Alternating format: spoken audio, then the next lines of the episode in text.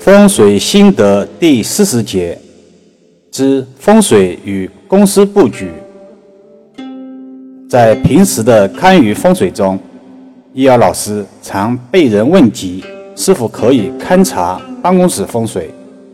最近一段时间，就针对办公室风水来论述论述。首先，办公室也属于阳宅。与普通单元住宅的风水布局有异曲同工之处，却又有不尽相同之法。一，忌讳公司大门对着电梯，电梯因其有上上下下的运行规律，导致气场很不稳定。在现代风水布局中，公司大门对着电梯门是忌讳的。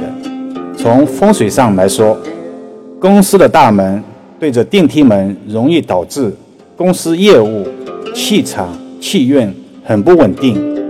如果是公司大门碰巧与电梯门相对相冲，一会影响前台文员的工作情绪不稳定，导致频频跳槽的现象发生；二会影响公司内部员工团结性。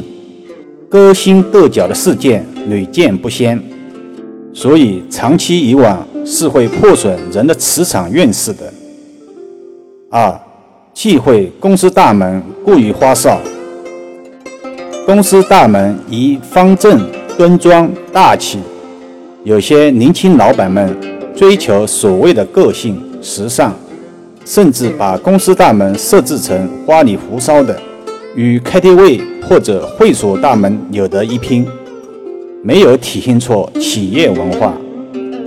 易阳老师在这里不是打击个性或者时尚，但大门也要符合主流文化的审美观，与众不同当然是好事。但风水就是风水，几千年的传承必然有些精髓在里面，而不是所谓的个性所能左右的。我们常讲，任何一种文化，包括风水，都不可能让所有的人都满意或者接受。其中的玄妙，只能有缘人才能辨别。三，忌讳老板台座位后面空荡。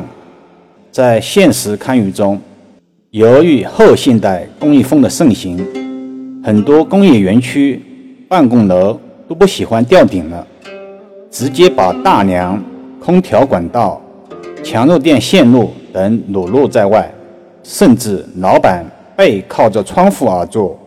布局老板办公室风水的时候，老板座位后面最好是有靠山的，这样靠山好，主贵人多，行事稳当。要是座位后面空荡的话，这样会形成实力不足。人事稳定度不高，员工向心力欠缺，甚至严重的影响到老板在公司的权威性。人在社会打拼，都不喜欢孤军奋战，而是喜欢有贵人提携，从而让运势事半功倍。前几年，很多互联网公司非常喜欢这种后现代工业风的装修，来得快。去得更快。四，忌讳光线不足。这段音频刚刚开始的时候，易阳老师就交代过，办公室与单元住宅都属于阳宅，所以喜欢光线充裕。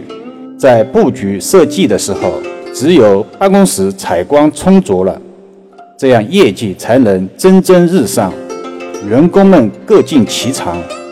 反之，会带来阻碍与不顺。有些办公室可能装修时或者设计时考虑不周全，把空间分隔不合理，造成个别办公室没有窗户也没有光线，给人非常压抑。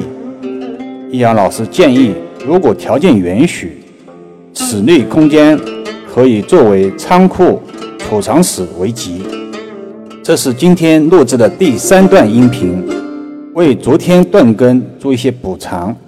平常老师的工作比较忙，而且老师的行业是个手艺活，所以易遥老师常说自己是个手艺人，工作不能流水线作业，只能一个一个的来解卦。